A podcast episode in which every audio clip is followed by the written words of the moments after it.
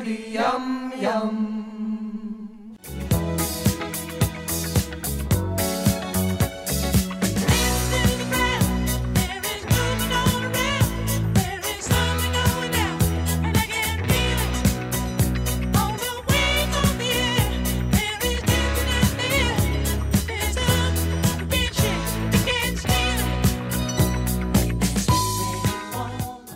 Hello, I'm Dave, I'm Rob. I'm Trace. And I'm Tom. and this is the Goodies Pirate Podcast. This week is episode 65, where we're talking about Saturday Night Grease, which was first broadcast as part of Series 8 on the 21st of January 1980. Guys, we've hit the 80s here. Yes. A Monday at 8.10 p.m. Are you born yet, Dave? Five more months. Okay. What did we all think of this one? Tom? I like this one. It was just a lot of fun. I think they had a ball making this one and uh, came across on the screen really well. Rob, what about you? As someone who was forced a great deal to watch Grease with my sister many, many years ago, I got a lot of the jokes on this. And I, like Tom, I really just enjoyed this. This is a lot of fun. Trace, welcome back. Thank you. What are your thoughts on Saturday Night Grease? It's always been one of my favourites, probably because of the montage at the end and, and other bits along the way. There's been a history of music theatre in my family, so that possibly helped. We've said before that with a lot of these goodies episodes, the more you get the reference material, the more I think you get out of it. I think that's very much the case here. I certainly enjoy it. I have to say, I don't know if it's my dad's actual favourite episode all over, but the opening five minutes is his favourite five minutes of the goodies per se. And I think that that image of Tim that we're going to talk about in a moment is one of the iconic images, certainly from the second half of the goodies run. I think it's fair to say. Absolutely. So on that note, we will get into it. Obviously, I don't think we're doing anything particularly insightful here if we say this is a reference to the movies Saturday Night Fever and Grease, which came out in 1977 and 1978, respectively. So they were two and a half years before the episode was filmed. It probably just goes to show that those particular movies that they're riffing off were extremely popular at the time and they were obviously fodder for them to strip mine for, for gags and stuff like that. All right, so we'll go into the opening segment there, which is completely without dialogue, and it's purely Tim getting ready for a night out at the disco. so we start with him doing his hair, then we see him putting on his carrot-fronted undies. Uh, He puts on the bath plug medallion. He then puts a little John Travolta style etch into his chin, and puts on his slightly too tight pants. Slightly. What sort of an opening did we think of this? It's unique, isn't it? An opening montage of this nature? I think so. I can't think of anything else that just starts with no dialogue for this long. And also then really go into it's almost a candid camera style uh, commando filming down the streets of Cricklewood. Um, people's reactions as Tim's going by because they did not expect it. You know, you look at the faces Mm. of the people that he goes past and, you know, oh, I'm going to backstep to this lady here. Just astounding. It is, and that shot of Tim dressed as John Travolta strutting down the streets with, as you say, the general public just looking at him in utter bewilderment. I believe it took at least three goes for them to record this. And then they actually had to do it with a long lens from quite a distance away and just let Tim get what he could because, as you noticed there, the crowd just uh, surprisingly wouldn't keep away from him. There's one point where one fellow actually, you can just see he reaches out to shake his hand, and they've, they've cut that end bit off. I could have only imagined Tim being excruciatingly embarrassed for part of that. It just it's something that I could never have done. I mean, I know he's a performer and he's been up on stage and all that sort of thing, but getting out there amongst the great unwashed and performing like that is it just seems pretty hard to me. It is, but it's very funny. And this Oh, episode, I absolutely. think, just hooks you in from the start, wouldn't you say? Hmm, very much so. Agreed. Now, he then arrives at the disco and is promptly thrown out and heads back to see the goodies. Other than his uh, what very high voice due to his very tight trousers. Yes. and so they have a bit of an exchange there where uh, Graham and Bill, shall we say, are slightly judgmental about Tim's choice of leisure activity. And Bill Oddie, in fact, just points out that all he is is after a bit of smut. to the point now where Tim's desire for smut seems to involve Olivia Newton John having replaced the Queen as the portrait behind his chair. But like Tim, she's a bit of a goody two shoes. That was her image at that time, especially in Grease the movie. That was the role from Grease the movie. Yeah. and That probably expanded later on into Xanadu. when you say, Rob, you know, Tim has some of the more embarrassing things to do in here, I can see them going, wouldn't it be really funny if one of us was walking down the street dressed as John Travolta? Yeah, let's give that to Tim. well, I don't think Graham would do that. No, no. And indeed, Graham, I mean, we noted in Series 7 that Graham had noticeably aged. Mm. By now, he has aged, you know, another couple of years, and I just couldn't imagine Graham actually pulling that off anymore. No, no, he would just look like an older man, sort of trying to be hip and failing badly. So, Which I guess is what Tim's trying to do as well, but he at least carries it off. Mm. That leads into what is one of my favourite sequences, which is them starting to very actively riff Grease and doing the whole "Tell me more, tell me more" little dance, Mm. which I find really, really funny. They refer to Olivia Newton-John, however, as the Australian plastic bint. Any comments on that? should we stand up for our Australian bints? Do we do we point out that technically she's not actually Australian? Okay, didn't know this, so tell me. Uh, she Tell me more. Tell me more. Uh, she wasn't born in Australia, was she? she Don't is UK born, I I think she's, believe. I think she's Is English. right? Yes. Yeah, emigrated, then did one of those 60s talent shows, uh, Brian Henderson one Okay. in New South Wales in the 60s, and that's where she was discovered. So, Oh, so she did a Bee Gees. pretty much, yeah. Okay. That's that's appropriate. And then that. made it to America and starred sort of in Xanadu, didn't she? And uh, Did anyone star in no, Xanadu? no. To see Gene Yes, Kelly but stoop we- so low But we all saw it. many times. Yes. There's also the wonderful line in there where Bill Oddie says regarding uh, Olivia Newton-John, "Give me an average any day. At least she's a real woman." the Yeah. look on Graham's face at that point is classic. Yeah, it's a really good just Graham reaction shot. It is. Yes. We then get what I guess is almost the equivalent of one of the filmed inserts for this episode, which is the completely random cutaway to Greece cycling. yeah. which i i unusually for the goodies that normally what they cut away to is at least inside the plot or inside their goodies universe. Mm. This is just a complete cut away from reality. Well, it's a pastiche of the, the Grease Lightning song. I mean, it's very close to the Grease Lightning Yeah. Yes. bit. That so Bill's gone off there and written some words, or Dave MacRae's gone off to write some words for this, with the tune being very reminiscent. That I'm thinking, I wonder if they've had copyright on that. Actually, I was thinking the same thing when I was watching it, Tom. There's a lot of music from both movies that features heavily in this episode. Yes. A, how did they get away with it? And B, any future. Well, it's, is it been released on DVD? Yes, It it's- has. it so is. there's obviously no rights issues. Yeah, they've obviously Okay. given a proper deal. Yeah. Mm. But you know, you're right. The, the Grease cycling filming is very, very close in terms of even the staging Yeah. to the Grease lightning bit out of Grease. But it is just odd that they sort of all disappear, do this song, then they're back. It is just a cutaway. It- It is strange. Uh, uh, look, again, I suppose they're so they're leaning so heavily on those two movies. It, I suppose it makes sense to go with something that was really, I suppose, really popular at the time when the movie came out. And it also it ends with that classic image of the Trandem, you know, backwards and upside down. and Three Stooges their way through the Not, end not of the your bit. standard dream sequence resolution, perhaps. No, Yeah. no, absolutely. They decide they're all going to go out dancing at this point. You start off with Tim coming out dressed as John Travolta, which is kind of funny, but it's kind of what we're doing at this moment. At that point, Bill comes out wearing the uh, the full dancing ballroom dancing tux with tap shoes, Mhm. i.e., taps on his feet. Exaggerated. The exaggerated version, yeah, with the tails that cover the whole length of the room and all of that. Which leads to another wonderful moment. It's again just Graham's deadpan delivery, where Tim complains, Graham, Bill's not taking it seriously, and Graham walks out in the dress. Bill, take it seriously. Looks strange. Three fellas going out dancing.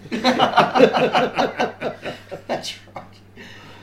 Uh, which is yeah, just again very funny. It did feel just a little bit are you being served at this point, with just you know each character coming out in a slightly funnier costume. Mm. Although I don't think it's deliberate uh, riff, it's just uh, something that I noticed, which leads into their dance lesson. so Grills decided he's going to go off to find a disco, or maybe start his own disco. Dot dot dot. So Graham has to teach Tim how to dance. So they start off by reminiscing about the twist, and then Graham teaches him the disco heave. Ah, yes, yes. The sad thing about this is that it's almost convincing as a dance itself if you don't know the background to it. Well, it does fit very well later in the episode when they're at the disco and everyone else is dancing to the disco heave. yes. Mm. Now, the music for the disco heave, which we hear here and later on the disco, Tom, what can you tell us about that? That was specially composed by Bill and Dave MacRae, and then they also did some other new recordings based on what we hear later, but that's based on uh, Night Fever and other stuff by the Bee Gees. Yeah, it is. It sounds very similar as well to the hustle, which Yeah. is interesting because they use the hustle properly later on in the episode. So it's interesting they felt the need to compose some extra stuff Mm. just for them. But I guess if you're composing your own dance, why not? Yeah, and it is a funny sequence. I mean, the, the whole episode is full of funny sequences. It's it, uh, it adds a lot to the episode, but the disco heave. It does. It And is- as someone who myself can't dance at all, uh, it's, a, it's a template that uh, I may use in the future if I ever get down to a, my Well, yeah. local nightclub. You haven't yet. Maybe if ever you have to accompany your daughters on some sort of ball Yes, or graduation ball, you I'll- I'll be- impress their friends with the disco heave. I'll be heavily armed, uh, so maybe Better- not. Probably better than doing the nut bush. Now we then move on.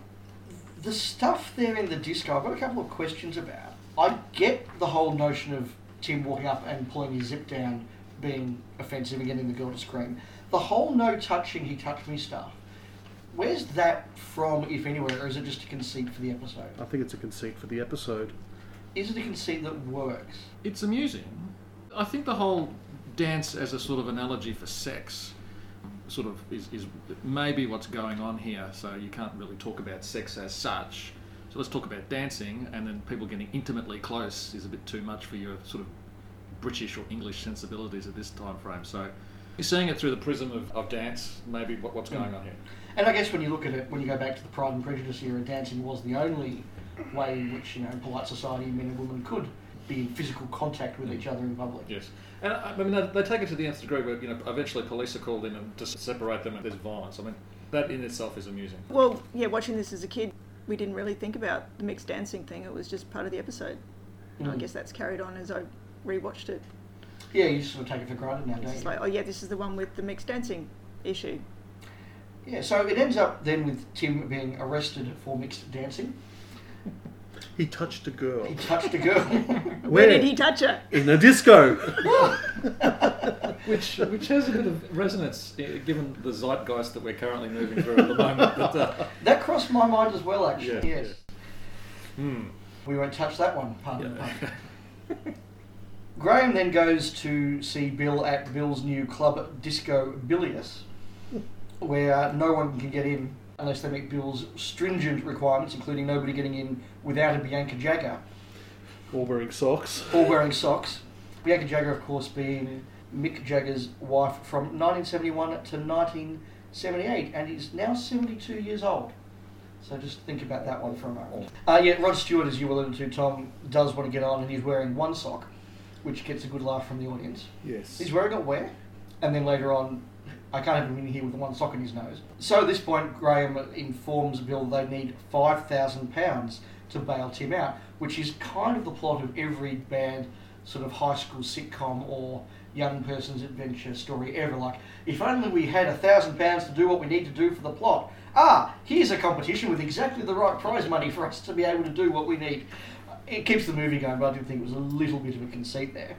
Any other points that you guys want to make on the disco bilious part of the episode? I was a fan of just the whole sequence of uh, Bill just smashing stuff. Just like, no, I'm just into loud noises. Leading up to the joke at the end by Graham where he tries to drop the ice bucket and it bounces. It was uh, clever. It is, and it's a nice play on the idea of these discos becoming so exclusive that actually no one can get in. And as a result, Bill isn't making any money, but still has a large gold brick hanging around his neck, causing him to walk slightly funny. From there, we go into the actual competition. So, Yes, the BBC Panorama Disco Dancing Championship. yes. Which, you know, the joke being there that the very serious and po-faced current affairs show Panorama would never be seen dead doing a disco show. But they do, as hosted by Robin Yad, Yeah, that's who is Robin- not at all Robin Day. It's an Robert- anagram. It's an Yeah. anagram. That provides a great visual. He's just wandering around with a white sack on his head. And glasses. His glasses just and the voice. It's clearly Graham doing the voice, isn't it? Yes. There's Graham under there as well. Oh, it is. Yeah. Yeah. Oh, okay. Sorry, it's just very funny. It is very funny. And they're playing for the £5,000 prize, which it looks like no one's going to win because nobody's willing to mixed dance in public until Yeah, Bill goes out and pressures a lady of the streets, shall we say, to come in and just stand there. Yes, so you get the pogo tap with a very clever prop, I thought. That giant pogo stick with a dancing shoe on it. Yes. That was quite good. And then it leads into Graham and Tim singing You're the One That I Want to each other. Where we're now in just complete Grease rip-off here. Like, there's no subtlety or just, you know, this is a reference to, this is just recreating that iconic scene from the conclusion of Grease. Yes. Mm. Did we enjoy it? Loved Yeah. it. Yeah, absolutely. Nice that Tim wasn't the woman for a change. That is actually a good point, and I thought Tim did it very well. But he starts off well, and he's in the straitjacket. He's, he's doing the John Travolta part, but then to see Graham in complete and the Olivia Newton-John with the leotard, and every time he moves his arm, you hear the stretching and the and the, and the sound of the material ripping. Yeah, I'm, it's really quite funny. Graham does do it very, very well. Mm. We then get into the final sequence, which is them trying to essentially escape from the cops to various different dances. Now, I'll list them, and then maybe we can have a bit of a chat about the sequence as a whole. So they start off with the Tennessee Waltz. They then go into the Hustle. We then get a bit of a reference to West Side Story. We then get a bit of Village People. We then get the Sand Dance, which is, of course, a reference to Wilson, Keppel, and Betty, who did their little piece to Egyptian ballet, which was a staple of British musicals for literally 40 something years. The same act 40 something years, and they continued to sell out music halls doing that one show. Well, they don't see sand in Britain too much because the beaches are all rocks. So maybe that's why. They then do an Indian rain dance. We then get Singing in the Rain. Uh, they do a reference to The Wizard of Oz, follow the Yellow Brick Road. Finally, they get to Fred and Ginger's Cafe, which I thought was a nice little comment there. We'll mention that. And then we get the conga and the can can. So all up, there's about 10 different dance styles or dance scenes that they reference. What did we all think of this last? Because it goes for about seven or eight minutes. I mean, it is by far the bulk of the episode. I suppose it, this this is where the plot runs out as such, and it's just well, we've got six or seven minutes to fill. Let's do something spectacular. I suppose it's their dance spectacular for the year. It absolutely was. This is the part of the episode that everyone remembers because Yeah. it is just time after time. It's a reference, and you know whether or not you knew "Singing in the Rain," if you've never seen the film, you still know that song and Yellow Brick Road or the Can Can or the the hula dance through the car wash or anything else like that. Great Yeah, sequence. Even if you don't know what West Side Story is, you kind of get what they're doing in that bit, Yeah. even if you don't know exactly what they're referencing. And if you do know a little bit about any of those things, what Flick Colby's done is he's put in moves from those original things, and a lot of the staging is very similar, which makes it even better. Yeah, it is I very think- cleverly done. And it also shows even after nine or ten years of doing this, the boys are still full of energy, full of invention, and even if they're ripping off other stuff, they're doing it you know in a really inventive and, and, and funny way. It is.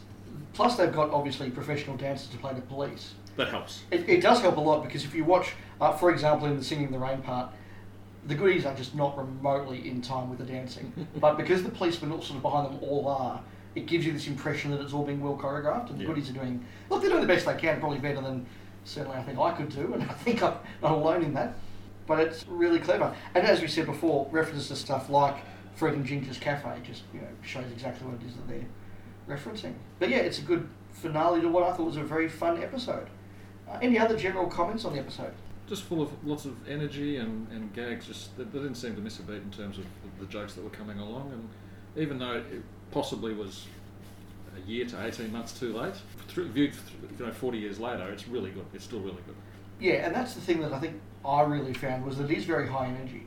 And it does move along and change just enough. So you do get the opening stuff, then you get a bit of stuff with them in their office and the dancing. The disco bilious stuff I think is really good because it does break up the episode and give it a bit of a change of scene. Mm-hmm. And then again, yeah, nothing outstays its welcome. Which compared to some other episodes we've looked at where we've said, you know, sequences or gags just run a little bit too long because there's really nowhere for them to go. They they really keep up the pace here. Mm-hmm. But I think it's just another episode of a really good series. You remember that final dance montage the most, and then you go back and you go, oh yeah, had this bit, oh no, had that bit, and that bit, and that bit, and there are all these other little good bits along the way that you sort of remembered rather than focusing on the final bit. Yeah, yeah, there's a lot of good stuff in here. Lots of good stuff. An episode that I believe wasn't cut here. No, there was no cuts made on the Australian bits, and but when I rewatched it again recently off the network DVD, I didn't notice anything new in that from what I originally remember from TV. Okay, so we'll move on then to our regular segments. We'll start with first and tropes.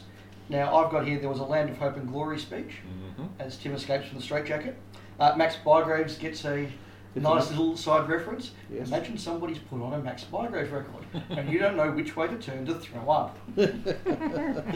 Any others? Is there a moment of blackface? Yes, Oh, uh, yes, there is. When Bill blows up. Bill's dancing Paso Doble explodes. Yes, and then they go into the rivers of Babylon. Mm. Yes. There's a bit about blackface dancing there, Just a bit. just a bit.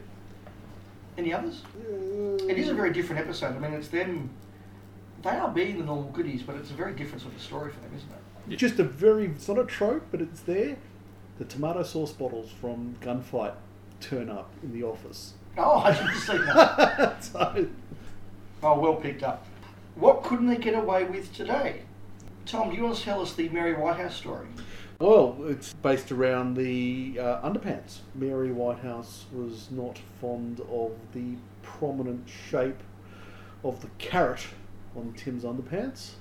And I believe this was the first official Mary Whitehouse's National Viewers and Listeners Association complaint that the goodies got. Mm. And it covered that, and also the joke about the sock on the. Yes, the sock on his nose. Yes. Because uh, obviously he was alluding to something else before they cleaned it up. So, after seven and a bit series of trying to upset Mary Whitehouse, including lampooning her for an entire episode, they finally get themselves a complaint. Yes. And it's in this one of all the things. That's, that's really strange me. Of all the things that we've talked about over these episodes of stuff they couldn't get away with today, Mm. this is what it was that tipped Mary Whitehouse over the edge. But is it something you couldn't get away with today? And that's the thing. I don't think it is something you couldn't get away with today. I think Uh, it's actually quite tame. Well, the whole thing is because everything is, it's like those wonderful, not so wonderful, 1970s British comedies of misunderstandings. Because, you know, the girl screaming in the disco when Tim would drop his flight because he just wanted to lower his voice. And uh, misconstrued opinion is, of course, that, you know, Yeah. It's something untoward. something untoward. All right, we'll move on then to our favourite gags. I'm going to kick off here by taking the "Tell Me More, Tell Me More" dance from the opening sequence, or just after the opening sequence. Not only is it very funny, but it's very well done. And the look of Graham, as everybody else has stopped, and he's just sort of continued just a few beats longer and realises he's the only one doing it. I just think it's really, really funny, but a nice reference and nicely done. Rob, what about you? Just a couple of lines from Graham. As I've said many, many times, I love Graham. That his line delivery and his physical comedy. I must say something about me where Graham says "you smutty pervert" and it's just the way he says it. It's funny. and the other one, uh, snogging with Aussie trollops. Yes. Noggin. Trace, what about you? There's so many good bits. I, I do like the bit where Bill's complaining that Tim's making him sick while he's squirting tomato sauce all over his huge greasy pile of spaghetti and whatnot. That was a nice little physical comedy there. And just when Tim's bopping around with his the blob of Brylcreem falls off his hair onto the table while they're having that discussion, which is unnoticed, but it's very funny. Yeah, there's some good physical stuff in there. And Tom, what was your favourite gag? Look, it's hard not to go past just the entire end sequence, just everything there. But just for a one-off, it's Graham trying to break the ice bucket with it bouncing in Disco Bilious. Yeah, that was very, very good. So I think it's fair to say we've all really enjoyed this episode. Yes. Certainly. Excellent. Well, next week we will be back with a kick in the arts. So on your way to rig the Olympics, you might take a walk in the Black Forest. You've been listening to the Goodies Pirate Podcast, the Australian podcast that puts the good in goodies. If you've enjoyed what you've heard, please do leave us a review on iTunes. We'd love to hear your thoughts on this episode or your thoughts on upcoming episodes. So please drop us a line by email at pirategoodiespc at gmail.com, send us a tweet at, at pirategoodiespc, or find us on Facebook at facebook.com stroke pirategoodiespc. Goodies, goody goody yum yum.